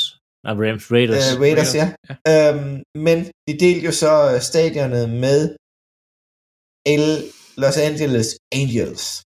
Angels, ja. Og- Altså, når jeg tænker Anaheim, så tænker jeg Ducks. Altså, det, Ja. det er måske heller ikke så godt men for, for, for Rams, men sådan det er jo. Ja, men, øhm, men det var ikke de to bedste sæsoner der i, eller frem til 82 efter deres Super Bowl. Men så kom der nye running backs til byen. Det gjorde der. Og øh, lige inden at du får lov til at, at, at hive det helt store frem her, Philip, for det ved jeg, du kommer til at gøre lige om to sekunder. Øh, træneren fra 83 her, han hedder John Robinson. Han øh, gav noget indspark til Rams. De kommer i playoff 6 ud af de næste 9 år. Øh, og en enkelt gang NFC Championship, hvor de taber til Bears. Så det er generelt en ret god periode her. De her næste, de 9 år her. Øh, i frem. Men der er jo en grund til det, Philip, kan man sige. Ja, der er, og det er, når du kigger på roster-siden, øh, og vi kunne snakke hele dagen om det hold her, men vi har taget, eller jeg har taget, taget to ud, og det starter med en legendarisk øh, running back, Eric Dickerson, øhm, som i, i løbet af hele hans karriere spillede 11 sæsoner og løber for øh, over 13.000 yards. Det vil sige, man snitter over 1.000 yards per sæson Det, det er, det er rimelig, rimelig godt, specielt når man tænker på, at hans sidste sæson i Atlanta løber han 91, eller 91 yards. Så har man løbet rigtig langt til at starte med, og det er specielt for Rams, han gør det godt. Øhm, han runder i øh, 84 runder han øh, 2100 yards på øh, 379 forsøg og har et average på 5,6. Det vil sige, det er ret godt. rimelig god matematik. Øh, hvis du giver den til ham på første og anden down, så har du en ny første down. Så kan du bare gøre det hele kampen i Det kan, princippet. ja, bare blive ved. Bare blive ved med at, med at, Men- at gøre det. Men, men Erik Dickerson havde jo et særligt kendetegn. Han havde nemlig de her legendariske briller, han spillede Ja. med. Øhm, altså fuldstændig legendariske briller. Øhm, vil sige, hver gang jeg ser den her gule og blå, den sådan old school uniform, så kan man ikke lade med at se Eric Dickerson. Det er også, jeg synes, det er en af de fedeste uniformer, de havde. Det var dengang Dickerson spillede. Øhm, og hvis man har set Hard Knocks, så er Dickerson også med i den sæson med Fisher og Gurley. Øhm, der er det også en, men en vanvittig running back, øhm, Mm. der ja, var en af de første til at løbe for over 2.000 yards. Øhm, altså, og han, men er sindssyg for Rams, i kæmpe ikon, som bliver sendt i et blockbuster trade afsted til Indianapolis Colts. Øhm, i, øh, skal vi, i 87 bliver han traded. Øhm, han bliver skadet i Coles øh, og spiller kun ni kamp, men præsterer stadigvæk at løbe for øh, over 1000 yards i den sæson her. Øhm, Han er, og han er sindssyg. fuldstændig, ja, ja. Øh, han har øh, to gode fulde sæsoner i Coles, inden det begynder at gå ned ad bak, øh, hvor han kommer under de her 1000 yards. Øh, fra 90 og frem, der løber han ikke, der runder han ikke 1000 yards igen, og det er primært skader nogle andre ting, der gør, at han ikke øh, kommer ind. Øh, Hall of Famer selvfølgelig All Pro i 83, 84, 86, 87, 88. Øhm, sindssygt, sindssygt dygtig spiller på øh, angrebet. Forsvaret, der skal vi have fat i Kevin Green, Mm. Mm-mm. legendarisk ja. linebacker, øh, legendarisk linebacker, legendarisk linebacker coach, øh, 15 sæsoner, 160 sacks i løbet af hele hans karriere, øhm, spiller i Rams fra 85 til, til 92, hvor hans bedste, han har to sæsoner i 88 og 89, med 16,5 sack i hver sæson. Øh, han er en force uden lige på forsvaret. Øhm, den bedste linebacker i spillet på det tidspunkt her i 80'erne. Øhm, han er ja, virkelig, virkelig, virkelig dygtig, både Ja. til sacks, men også til run stop, og er overalt på banen, øh, og bliver selvfølgelig valgt til et all-decade team fra 90'erne, det vil sige fra 80'erne. Han, er, han er et af de navne, og vi har haft ham før, for han har spillet i Panthers. Ja. Øh, men han er et af de navne, som jeg synes ikke får nok credit som spiller. Han var, og, og, egentlig også som træner, faktisk. Han var, var, det, var, det var Green Bay, han var træner, ikke? Jo, han var linebacker-træner i Green Bay. Jo. Øh, der er det her legendariske klip, hvor han fortæller Clem Matthews, nu skal han gå ind og vinde kampen øh, i Super Bowl mod Pittsburgh. Øh, hvor han så går ind og gør det. Øh, Det er jo ret godt. ja, og han, han døde jo sidste år, Kevin Green. Øh, jeg tror også, vi nævnte det, da han, øh, da han desværre døde alt for tidligt. Men mm. altså, det er en af de, suverænt en af de bedste linebackers, vi har set i, øh, i NFL. Øh, Ja, helt klart. På noget tidspunkt. Og også legendarisk hår. altså, legendarisk hår, ja. Det der, der blonde, der- altså, den der lange Altså- hårpragt der, det er... Ja. Og så når han kører vand i, ligesom Clay gjorde, da han spillede. ja, ja, ja, men du kan se, hvor Clay, uh, uh, uh. du, altså, du, kunne, du kunne se, hvor Clay Matthew og AJ Hawk havde det fra. Altså, ja, ja, men det var også, uh, Matthews far er jo fra samme generation, cirka, som Ja. Kevin Green. Så de har jo, ja, de har jo været der. Altså, det har de jo. Men uh, legendariske spillere. Har du øh, noget til sidst at sige øh, omkring de sidste, sidste par år? Det, det har jeg, inden at, øh, inden de er nødt til at rykke igen. Øh, de mister Dickerson, som du nævner, Philip, og, men holdet forbliver relativt succesfuldt. De henter en offensiv træner ind, Ernie Sampisi, tror jeg, eller Sam, Sam, Sampsi, det ved jeg ikke. Ernie Sampisi, det siger vi, han hedder. Øh, han har udviklet sådan et meget, meget timingbaseret rutetræ, som han har sådan haft perfekteret i Chargers. Øh, meget med timing og korrekt, sådan lidt noget West Coast offense, korte kast og timing og alle de ting. Nu har jeg nævnt timing nogle gange. Men øh, han flytter over en periode på, på tre år, fire år, flytter han Rams fra det 28. dårligste offense til det tredje bedste. Og, og det gør, at de, de udvikler sig, og de er på vej øh, i 89, der har de en 11-5 record, som får dem hele vejen til NFC Championship, men de smider kampen til rivalerne Fortniners. Så øh, det går, på, det går fremad her. På trods af, at de har mistet måske den bedste running back nogensinde.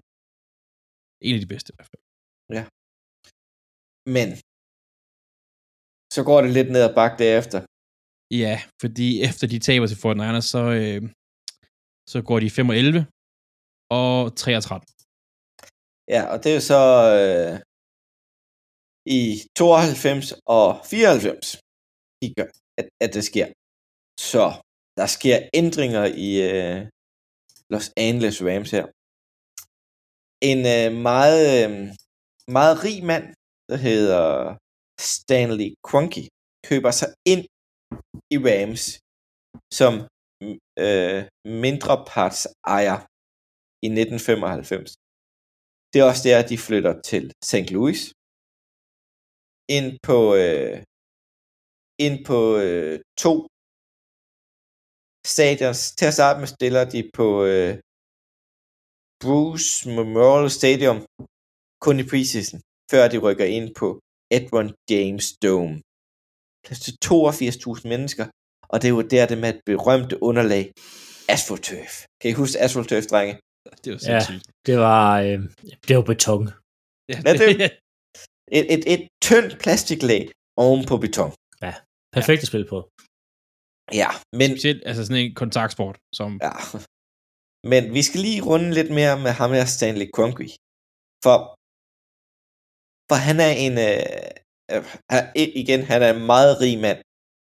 Og han har øh, et, et øh, selskab, der hedder KSE Holding Company. Og det er noget med noget øh, sport og entertainment. Con- Concrete Sport og Entertainment. Og de ejer filme nogle store sportshold. De fleste af os kender Arsenal i Premier League. Der ejer han så både hovedparten af herreholdet, Emmer, øh, hvad hedder det, kan I huske, hvad øh, stadion hedder derovre? øh, nej, så meget fodbold til jeg Ej, ikke. Nej, altså, så var- det hedder ikke Men- Emirates. Jo, Emirates. De byggede det for, for, en- for en 10-12 år siden. Og så har han selvfølgelig også kvindefodboldholdet under Arsenal. Så ejer han Rams, og vi er inde over. Men hans kone står som ejeren af NBA-holdet Denver Nuggets. Fordi hvis Sam Kroenke selv skulle stå som ejer af Denver Nuggets, så blev han nødt til at sælge Rams fordi at man må ikke have øh, franchise i forskellige områder. Altså, øh, når at Denver Nuggets ligger i Denver, og der har han en konkurrent i, i Denver Broncos allerede. Så han må ikke stå som ejer begge steder. Mm. Men øh, Philip, kan du så indho- indholdet op i øh, Colorado? Ja, Avalanche. Avalanche. Ja, der er han så også ejer. Ja, og Colorado Repeat i Major Soccer League. Uh, Colorado Moments i Na- National Lacrosse League. LA Gladiators øh, og et andet e-sportshold inden for Call of Duty. Og, og igen, jeg har kun lige taget, taget toppen af, hvad han ejer af sportshold listen den fortsætter dernede af. Selvom han ikke står øverst på Denver Nuggets, så er det jo reelt set ham. Um, og, og, og en sjov detalje, hans datter er så gift med co-founderen fra Walmart. Fedt. Så der, er, øh, der er penge nok i den familie. der er virkelig mange penge i den familie. Og siden øh, 1995, hvor han kom ind i, i øh, NFL, der har han vundet to Super Bowl championships, en Stanley Cup, en MSL Cup og en National Lacrosse League Championship. Fedt. Han, øh, han er inde i det, kan man sige. Altså, der er virkelig penge i den der familie. Ja, og de burde have vundet noget mere i NHL med det hold, de kører rundt med op i Colorado. Men det er en Ja, helt, helt det er en anden helt snak. Uh, der er vi på dyb vand. Men, Ja, men, ja. men det kan jo ske med Nuggets. De spiller også meget godt for tiden. Ja, hvis de kan få deres spillere tilbage fra skader, så, så, Ja. ja. så kan de godt. Ja. De har jo bedste spiller, eller MVP'en, i hvert fald sidste års MVP har de, så, Ja. ja. så det går meget godt. I, øh, sige. er det ikke Nikola Jokic? Ja, yeah, The Joker. The Joker. Men det er jo ikke ham, der er den bedste. Vi det, ved jo alt det. diskussion skal vi ikke. Det, det, det kan vi ikke ind i her, tror jeg. Giannis. Ja, ja, Nå. ja, ja, ja, ja, ja, ja, ja, ja, ja, ja. Fint nok, det er fint nok, det kan jeg godt leve med. Men der skete også lidt i 97, vi gerne lige vil have med her. Ja, altså, de rykker jo til St. Louis, og bliver St. Louis Rams, og det er jo her, hvor vi har nævnt St. Louis før. Øhm, det var Gunners, som var i NFL tilbage i 30'erne, 40'erne, og nu er de tilbage, men som Rams. Øh, og de gør det i 97, at de henter Dick Vermeil tilbage som head coach, cheftræner. Og det var ham, de ansatte tilbage tidligere som en uh, special teams træner og, og, og for at udvikle ham. Og han har været, har han været forbi Eagles på det tidspunkt her, Claus? Ja. Det har han lige præcis. Han tabte Super Bowl i 1980 mod Oakland Raiders. LA Raiders. Det, Ja, ja, og Eagles, det er jo Eagles er en- god til det Ja, med det, er, sådan- det er jo en Super Eagle special, næsten. Ja, Ja. tabe Super Bowl. Er en vundet, to tabt. Yep. Jamen, det, jeg, har tre ikke, tabt. Tre tabt. jeg har ikke Nej, prøvet at tabe kun- en Super Bowl. Kun to. Ja, ja to tabte. En vundet, to tabte. Ja, ja. Det har Ja. kun været i tre. Jamen, jeg har ikke prøvet at tabe. Så det, er- ja, men det er så, hvad det er. Øhm, nej, men han, noget af det han første, han gør, og og det er også noget af det bedste, han gør, det er, at han i, øh, i draften, der trader han op for en spiller, der hedder Orlando Pace. Altså, men han er så god og klar, som man er nødt til at slå sin mikrofon. Han var legendarisk. Han var god. Øh, ja, virkelig, ja. Kæmpe mand. Virkelig kæmpe mand. Men i 99, der har Dick Vermeil virkelig fået styr på tropperne. Og frem til øh, 2005, der bliver der simpelthen spillet The Greatest Show on Turf fodbold. Ja, det er jo en af de mest profilerede perioder for Rams. Øhm, vi har allerede været igennem nogen, synes jeg. Men det er et af de steder her, som mange af dem, som, som er også altså fans på, på vores niveau, almindelige fans, man skal kalde det, de har hørt om det her The Greatest Show on Turf. Det er ikke sikkert, de har hørt om det 80 som forsom, men The Greatest Show on Turf, det, er, det har de fleste hørt om, og det kommer altså her i 99 øh, og 2005-æren. Og det er... øh, De satte rekorden her, tror jeg, jeg tror det her, for det bedste angreb over tre sæsoner satte de rekord, at det var, det var sindssygt godt hold. Men øh, det var jo også spillerne, der gjorde det, Philip, var det ikke? Det var, det var spillerne, og det, det her, The Greatest Show on Turf, det er anført af altså Kurt Warner øh, bag center, Isaac Bruce og Terry Holt som receiver, og så øh, Marshall Falk som running back. Altså, det, og det er jo Ja, det er... vanvittigt dygtig. Altså, Kurt Warner er sådan teknisk set den dårligste af dem her. og, og, det, og det er Kurt Warner på hans altså, peak, vi ser Ja. ja. her. Jeg synes, han spiller bedre, end han gjorde, da han kom til Arizona. Øhm, til han fandt til Super Bowl. Men vi kommer ikke til at slavisk gennemgå alle fire, øh, men vi, vi plotter lige ud. Vi starter i hvert fald med, med den, hvad jeg selv synes er den bedste af de to receiver, Isaac Bruce. Enig. Øhm, ja, det er svært at forklare Bruce, på, hvor, man, hvor man skal starte. Men han har otte sæsoner med plus 1000 yards, og 10 sæsoner, hvor han har mere end 60 reception. Det er fuldstændig sindssygt. Han topper i 96 hans yardstatistik med 1300 yards receiving. Og det, det er jo det der med, at der er flere, der har det der, den ene gode sæson, eller sådan noget, gøre. Jo, men, Men den der longevity, altså det der med at holde det i flere år, det Ja. er vildt.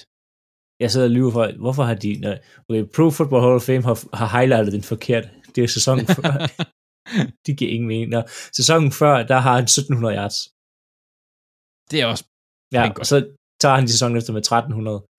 Øhm, og altså, og, og det er jo, Terry Holt har jo også nogle masse gode sæsoner, så der kommer jo rigtig mange yards ud af det her. Øhm, han har kun to sæsoner med over 10 touchdowns, øhm, henholdsvis i 95 og i 96, hvor han har, øh, eller 95 og 99, hvor han har 13 og 12 touchdowns.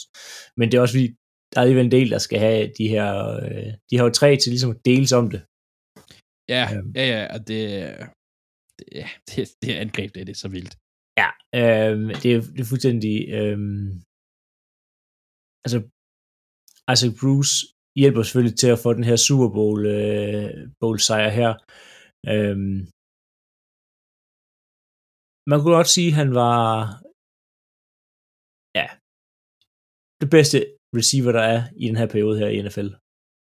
Altså, det er det, er, det er svært, jeg synes, at finde nogen, der, der gør det markant også- også bedre. Altså, Jamen også fordi, det er, Jerry Rice er på vej ned. Ja, altså, jeg han, han er, han, det, er, det er lige det rigtige tidspunkt, han, han piker på, kan man sige. ja, jeg vil sige, og Owens og de her, de er på vej op, og altså, Ja. det er sådan lige, øhm, altså Isaac Bruce, fantastisk god til at løbe hurtigt, øh, god til jump balls, der, altså, der er stort set ikke noget, at, at han ikke kunne. Øhm, og hvis vi skulle kigge på, på Marshall Falk, Marshall Falk har vel egentlig, som vi har snakket om, inden i gang, lidt sin bedste, eller sådan, altså han er, han er bedst i Coles. Han er, ja, ja, men, men der det er også... han jo også uh, the one man Ja, trick. Ja, ja, ja. Altså, han var, han var det primære angreb i Coles, mm, og her får han jo nogen rundt omkring sig, der er med til at aflaste ham. Ja, ja.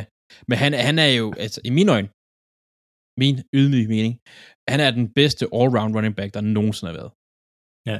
Altså, det sjovt, vi, vi snakkede om, at han var bedst i Coles, men han kommer jo til, til Rams øh, i, øh, i 99, og øh, altså det, der vinder de Super Bowl. Øhm, og der bliver han, det første år, det er faktisk i, han vinder ikke nogen priser i, i Coles. Det er først i Rams, hvor han bliver, øh, hvad hedder det, MVP og Offensive Player of the Year. Øh, og han bliver Offensive Player of the Year tre år i, i træk 99, 2000 og 2001, øhm, og bliver MVP i 2000. Mm. Øh, og i de sæsoner her, der averager han over 5 yards per carry. Ja, det er, det er så sindssygt. Det er, det er rigtig mange, og, og også i de tre sæsoner over 1300 yards. Jamen, Derfra, han, var, han var frygtet. Han var virkelig frygtet. ja, altså, og derfor spiller går det generelt. desværre lidt ned ad bak for ham. Øhm, fordi at der begynder at komme nogle skader og andre ting ind. Det vil sige, i, øh, i 99-sæsonen, der har han også over 1000 hvad hedder det, receiving yards, og det er, der, det, er det, her, det her folk, han adskiller sig fra stort set alle andre running backs. Altså, han var en lige så god receiver, som han var running back. Altså, du siger, altså den her dual threat her, og det er også det, der gør, at det her Show on Turf bliver så vanvittigt at se på, fordi at så Marshall Falk er også en receiver, men han er også en running back. Og det gør bare, at det bliver fuldstændig umuligt at dække op for. Sæsonen efter, der har han 830 yards. Øhm, altså, Og det er også det er en periode, hvor linebackers var bygget til at stoppe løbet. ja, De var ikke bygget til at løbe med dem, altså Nej, i de var ikke- kasteforsvaret. de var ikke bygget til at komme ud og dække op. Øhm, og han har 6, i 2000 har han 26 touchdowns i alt Marshall Falk. Det, det, er, det er rimelig mange på en sæson. Har Ja, han som- stadigvæk, eller, eller har han, Så- eller en anden en, der har taget all-purpose yards rekorden frem? Det kan jeg ikke huske. Åh, oh, Det mener jeg jeg altså at sige, det er 20k har. Ja, det, det, det, Det kan- hvis, det kan jeg godt mener også, han tog den, men, Og, og, og, og han havde jo også rekorden for flest touchdowns i en sæson med de 26. Den ja, havde han til, indtil Priest Holmes tog den nogle år efter. Og vi slutter, så var det Sean Alexander, og slutter med LT. Ja. yes. men Yes, yes. lige for at tage nogle rekorder ud til Falk har, for at sådan se relief, hvor sindssyg han er. Hurtigste spiller til at nå øh, 16.000 yards for scrimmage. Hurtigste spiller til at nå 17.000 yards for scrimmage. Hurtigste spiller til at nå 1.000 yards for scrimmage i en sæson. Øh, flest two-point conversions i en karriere. Ja. Øh, flest 200 yards from scrimmage kampe, flest 260 yards for, for scrimmage kampe. Altså, og, og man kunne blive ved. Han er den eneste spiller med plus 60 rushing touchdowns og plus 30 receiving touchdowns. Ja, og det, og som du siger, det ville lave, at, at Isaac Bruce var måske den bedste spiller. Eller den, Ja. altså, Ja, lige præcis. Altså, altså og folk. Så det, Mm. mm. så det er bare Men jeg vil gerne lige have, at vi runder den dårligste af de fire spillere her. Kurt Warner. Kurt Warner. Han var jo backup i 99. Det var jo meningen, at det var Trent Green, der skulle starte. Altså, hvis vi skal starte helt ved Kurt Warner, så starter han jo i Packers. Oh, ja, han startede i Packers. Og det synes Og jeg lidt skal nævnes. Ja, fordi de havde Robert Favre og Mike Brunell. Og så tog han jo til Ira Brainstorms, og så tog han til, til noget, vi har dækket. Amsterdam Admirals. Euro, NFL Europe. Lige præcis. Og i uden falde Europe, havde vi haft en Kurt Warner? Mm, måske ikke. Nej. Øhm, Men han kom ind som, som camp arm i Rams. fik sig et backup job bag Trent Green, og i sidste preseason kamp, eller første regulære sæsonkamp, ryger der et korsbånd. Og man tænker, fuck, oh, undskyld mit ordsprog der, sæsonen er slut, og så gik der mok med The Greatest on Turf. Og han fik en MVP for det. Ja. Ja. Det, det minder jo lidt om... Øh, ej, vi skal også lige nævne, vi er nødt til den Super Bowl, de vinder mod Tennessee. Det der ikoniske sidste spil, hvor at... Jeg kan ikke huske, hvem det er, men Tennessee Titans spiller, der strækker bolden for at prøve at nå det der touchdown, men er lige to yards fra.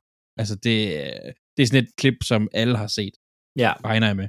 Legendarisk, altså sindssygt. Det, det var inches, der det afgjorde er, på det, det er tidspunkt. mit første minde med NFL. Jeg kan huske, altså det, jeg kan huske, næsten huske det fjernsyn, at jeg så det på hjemme i min stue, hvor det var sådan noget TV2, der altså dagen efter haft et klip af det, hvor jeg sådan tænkte, hold da op, det er fedt. det, det er fedt. Men, men grunden til, at jeg også synes, vi skal nævne det er, fordi de kommer faktisk i en Super Bowl igen nogle år senere. Øh, mens de har Mike Martz som træner, fordi Dick Mill går på pension efter den første. Men der er de op mod en anden backup quarterback i den næste Super Bowl, de spiller. Hvor de har en gylden mulighed for, som mange måske synes er fans i NFL, de har en gylden mulighed for allerede her at lukke for Tom Brady, men de taber simpelthen Super Bowl mod Patriots. Øh, De startede Tom Brady's. Ja, de, ja. i hvert fald ikke, de stoppede det i hvert fald ikke Tom Bradys øh, spørgsmål, der man ikke har vundet de andre gange alligevel. Men, men, men øh, ja, de havde en mulighed her for at stoppe Patriots. Det gjorde de. Men det er jo også slutningen, eller starten af Mike Smarts karriere, at de drafter en ny running back, efter ja. Marshall Falk stopper. De, de er præcis. De, øh, folk stopper, der er masser af skader, men øh, man ser sig varm i draften på øh, Steven Jackson, som jo er kendt for at have en stor kæde på, når han spiller amerikansk fodbold. Han var god, han var sikker. Han var god. De tager ham i første runde, pick 24. Øhm, og lidt en, en klubmand af Rams running back fra, fra hvad, 04 til 14, inden han lige har et, et kort ved de to sæsoner i Falcons og en enkelt sæson i Patriots det sidste hans karriere af. Mm. Øhm, re, da han er på toppen og skadesfri Jackson, der er han tæt på ustoppelig. Han er Han ikke Marshall Falk lignende, for Jackson kan ikke gribe bolden op, den så bliver kastet lige mellem numrene på ham stort set. øhm, det kan han i en sæson, men ellers det, han har godt nok meget... Øh, I 06, der ligner han Marshall Falk. Han har 1500 øh, løbeyards og 800 receiving yards. Det er rigtig mange. Det tætteste, han kommer på nogensinde igen, det er 320 yards. Ja. Øhm, så han havde en vanvittig sæson i 06. Øhm, Steven Jackson var, øh, var mit, mit første sådan Rams møde eller spiller. Det var, det var Steven Jackson. Jeg, var jeg kæmpe, jeg kæmpe Steven Jackson-fan. Jeg elskede ham. og Jeg, dengang, og det gør jeg stadigvæk. Altså, han, han var virkelig, som du siger, en, en holdspiller. Han kunne have været tredje running backen, og stadigvæk hjulpet holdet. Altså, gjort alt for holdet. Men han var også fanget på Rams-holdet, hvor de havde rigtig mange middelmodige sæsoner. Ja, og det er jo de næste 10 år, som Ja, altså, taget de- her. de, de får jo, altså, øh, Mike Bolger kommer ind og begynder at være, hvad hedder det, øh, running, eh, running back, quarterback i stedet for, og det bliver sådan, det bliver bare aldrig rigtig godt, altså efter det her Greatest Show on Turf pakker sammen øh, for Rams i mange sæsoner, og det er egentlig meget, man kan sige, Jackson, der i hvert fald, der, for, der bærer det her hold fremad. Øh, Havde han ikke været der, så havde de tabt alt. Det, det er ikke, ikke man kan sige alt, men så havde de tabt rigtig meget. Ja, Det de gjorde har de også i De forvejen. gjorde de. De, havde, de har det hårdt, og det er også, øh, ja, uden at gå for langt frem, men det er også her, at Jeff Fisher kommer ind. Ej, der var lige en uh, Steve Spagnuolo først jo. som jo også, øh, han, han gjorde faktisk det, som, som, som Rams ikke kunne i anden Super Bowl. Han slog jo øh, Patriots med Giants, blev hyret af Rams, og vandt en kamp i sin første sæson som head coach for Rams. Og så hentede de Sam Bradford, som har bræk, altså han har revet, jeg ved ikke mange korsbånd han har revet, det er helt sindssygt. Han har revet, altså det er nok til 10 mennesker, tror jeg. Korsbånd. En, en af de bedst betalte spillere nogensinde. Ja. I hvert fald på hans første kontrakt. Og, Ja. og han var jo den sidste, der fik den gode rookie-kontrakt. Ja, der blev reglerne lavet om efter Sam Bradford ja. i, i 2010, Han fik virkelig mange penge. for at skade knæet. Ja. Men ja. det var så også i 2010, at øh, Sam Kroenke, han købte, øh, øh, så han blev majoritetsejer af Rams, på grund af deres tidligere ejer døde, og sønnen fik ført det videre, og Sam, eller Stanley, købte det.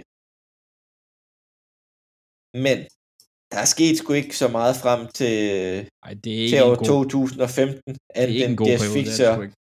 Fisher, han blev øh, ansat og kørte sine 8-8 sæsoner. Jeg siger, han gik 8-8 og 8-8. Og 8-8 og 8-8. Lige en gang Men- imellem, så, så gik han altså også 7 og 9. Det skal, vi, Men- det skal han have. I år 2015, der, øh, der går øh, St. Louis Rams ind og kigger på deres øh, lejeaftale lease på det Edward Jones jo- øh, Dome og siger, den, den, den skulle ranke i toppen af NFL rent tilskuermæssigt.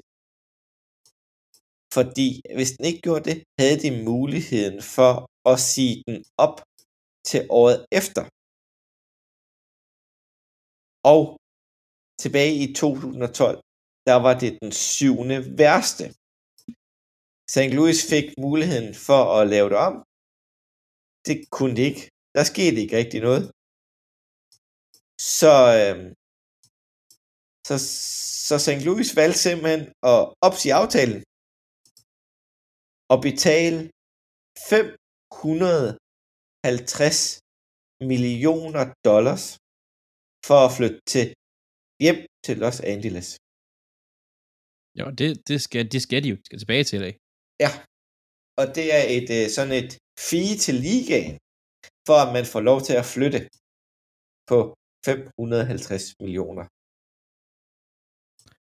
Og de vælger at tage Jeff Fisher med. Ja, de tager Jeff Fisher med, Altid Fisher med. men øh, de laver så en ny aftale med, øh, med Colosseum, de spillede på tilbage i, i 70'erne. Stadig deler det med Trojans, men den er blevet moderniseret, den er plads til 93.000, og Jeff Fisher er der stadig. ja. Men øh, er, der, er der nogle øh, spillere der i slutningen af Jeff Fishers karriere, der er værd at tale om? Ja, vi bliver næsten, næsten nødt til at nævne øh, i hvert fald uh, Todd Gurley. Ja.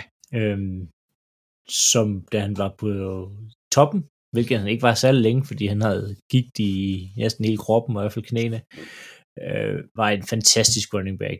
Øh, en af de bedste. Øh, og det var både til at gribe og til at løbe. Altså ustoppeligt, da han først ramte, ramte hullet øh, i de her par sæsoner, han egentlig kunne. Øh, kunne være med. Så at sige, Todd Gurley er helt klart en spiller, der øh, er værd at fremhæve. En spiller, der ikke holdt så lang tid, øhm, og ja, nok ikke kommer i noget Hall of Fame, men i de få sæsoner, hvor han var toppen, der var han i hvert fald med til at vinde nogle kampe, de ikke burde have vundet for Jeff Fisher, og med til Ja. at gå 8-8. Jeg er med til at Ja. gå det. Men i 2016, der draftede de, de jo også øh, Jared Goff, first overall, Lige præcis. som de byttede sig relativt langt nedefra op til nummer et for at tage. Jamen, ham vil de bare rigtig gerne have. Ham vil de rigtig gerne have. Ja, de manglede jo desperat en quarterback, Ja, Må ja det vi- gør de. må vi jo nok kende. Øhm, ja, de tager, så siger vi, de tager Jared Goff.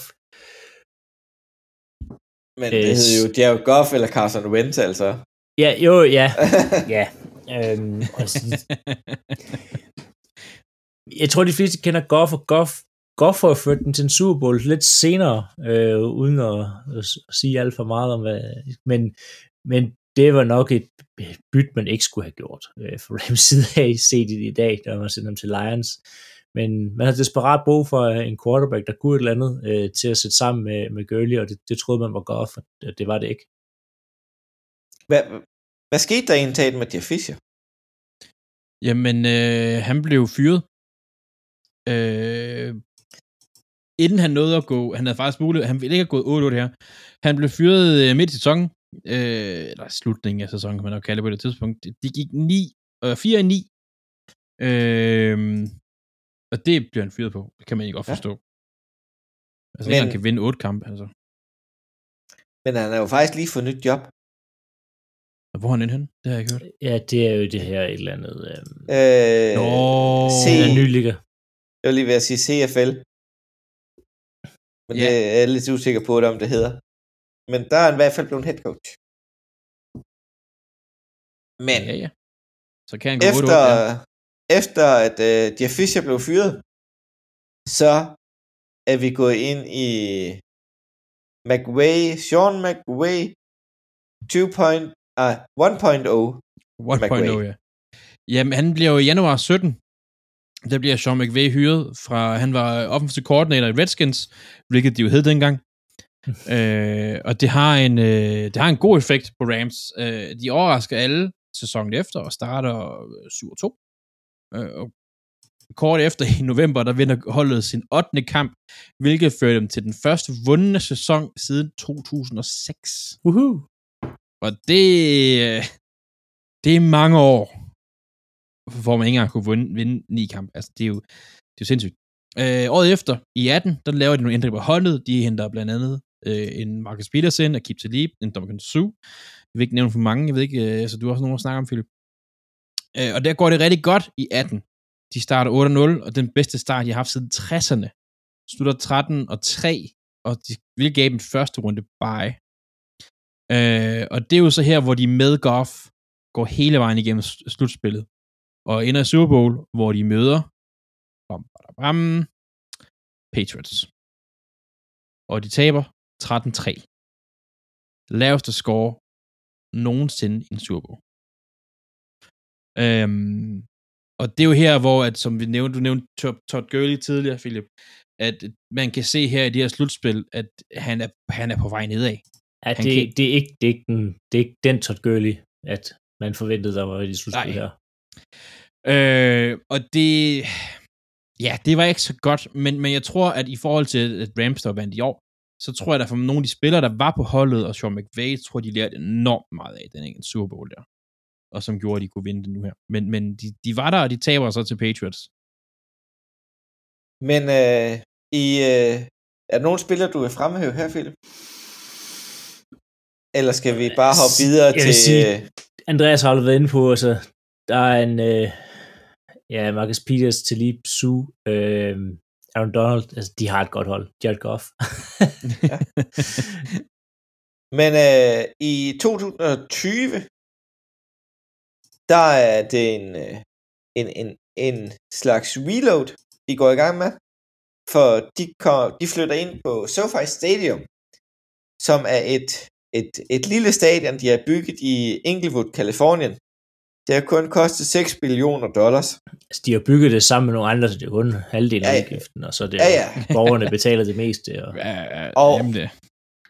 Nej, men de står rent faktisk som, som delejer af det, og NFL ejer også noget af det på grund af, at NFL Studios med NFL Network, de bor i samme bygning inde på stadion. Mm. ja, det er nærmest sådan en bygning ved siden af stadion. Ja. Det var der samme tag. Ja, de, de er bygget sammen på en eller anden måde. Samme Ja. ja. lejekontrakt. Uh, men som, som, som standard i lille udgave kan der være 70.000 mennesker inde på SoFi. Ved specielle store events kan de lige skrue på et par knapper, så kan sgu der være 100.000 mennesker på. Blandt andet til Super Bowl i år. Og så her har de jo LA Chargers, der flytter med derud til Inglewood. Og de flytter fra øh, SubHub Stadium, som øh, er et lille soccerstadion med plads til 30.000. Så Som de ikke kunne fylde ud. som de ikke kunne fylde ud af. Der, så, så, så de kan slet ikke fylde... fylde Men jeg, jeg kan ikke, du, du ved godt, du, vi snakker om, om Rams, men hvorfor var det Chargers skulle flytte? Hvad, Øh. gik det ikke meget godt i San Diego? Jo, men Quascom Stadium, det var slidt. Ja, men Og det var, hvad hedder det, Oaklands stadion også. Så de begge to havde jo budt ind for at komme med til LA.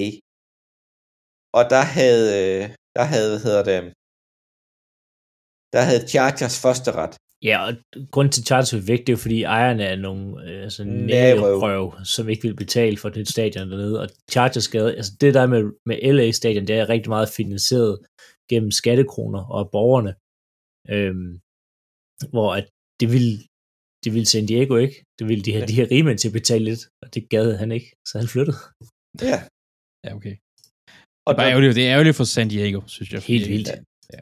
Ja, det, og, og, og, og Quascom Stadium, som San Diego spillede på, det var fed, øh, fed detalje med de der øh, runde hjørner, man gik op i. Det var faktisk meget fedt stadion at være på. Mhm.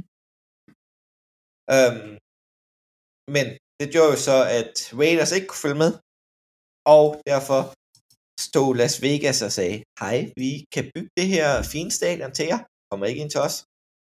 Det gjorde de så. Det gjorde de, ja. Det gjorde de. Ned til dødstjernen. Ja, skal vi lige hurtigt afrunde? Ja, lad øh, os vi er det. ved at være der. Rams, der jo har, som du har nævnt det, Philip, de solgte jo alt, hvad de havde draft picks for at få en uh, Matthew Stafford, og så var Von det Miller.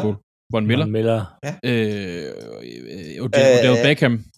havde draftet nogle gode spillere i Cooper Cup Ja. også, Ja. som var skadesfri. Og så var det hele der lige lagt ud på stribe, og så havde vi en Super Bowl på hjemmebane. Og hvorfor var det på hjemmebane, Andreas? Kan du huske det? Det har de jo valgt nogle år inden jo. Det er jo et nyt stadion, så skal det på hjemme. Ja, men det var ikke, det blev først taget i brug i 2020, og for at man kan afvikle Super Bowl, som det egentlig var valgt til i 2020, så skal det være spillet på en øh, hel NFL-sæson. Men det kunne man jo ikke afvikle en hel NFL-sæson. Nej, der var, der var covid.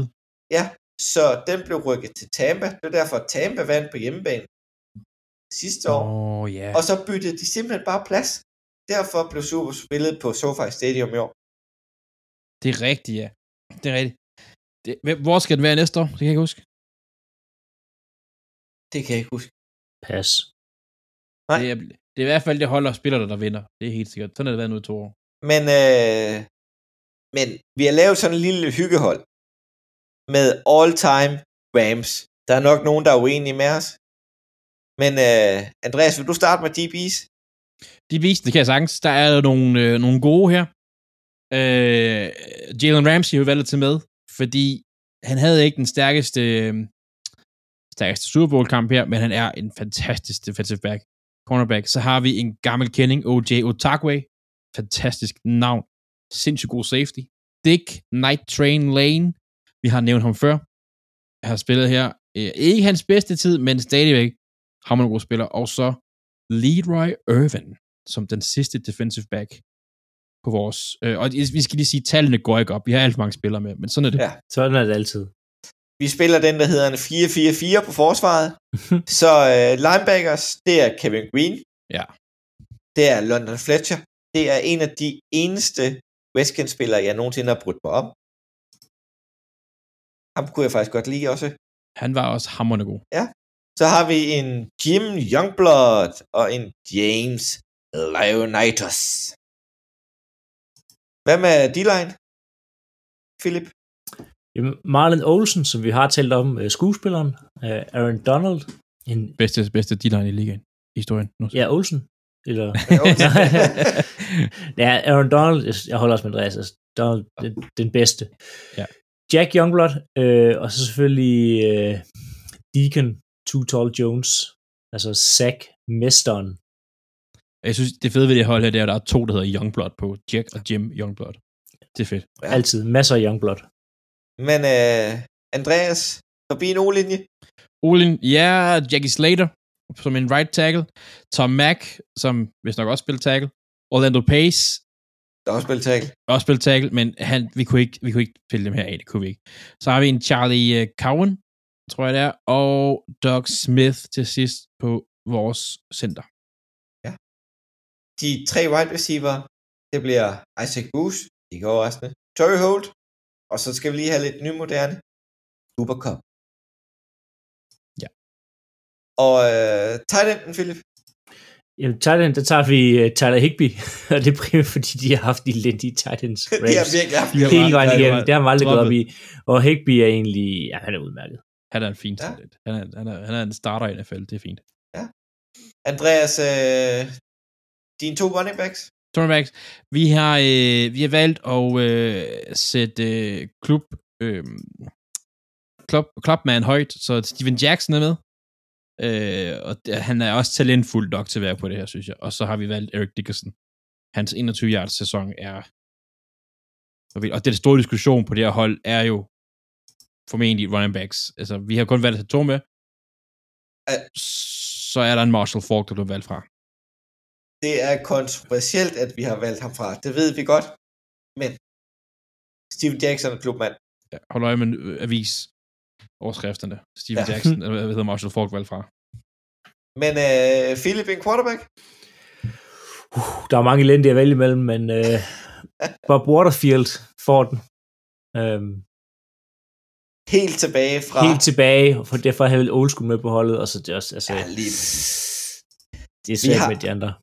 Vi har lidt fra alle ærerne. Der er selvfølgelig flere spillere, vi selv kender, men vi har helt tilbage fra, fra Cleveland-dagene. Og det skal med. Ja. Nu hvor Cleveland ikke, Browns ikke selv kan gøre det, så er vi nødt til at Nej. have hjælpe dem lidt. Men øh, efter du har, efter vi har, har talt om Rams på den måde, har det ændret dit syn på dem, Philip? Nej, egentlig ikke. Altså, jeg synes da ikke, det er, det er en fed klub. Øh, jeg ville ønske, de ville gå lidt mere tilbage til deres gamle uniformer og logo. Øh, altså, jeg, jeg, jeg, har, jeg har ikke noget Rams, der, der er klubber, jeg har det meget mere stramt med. Øh, Altså, jeg kan godt lide der uniformerne. Jeg synes, de er nice. ej, de grå, de er så grimme.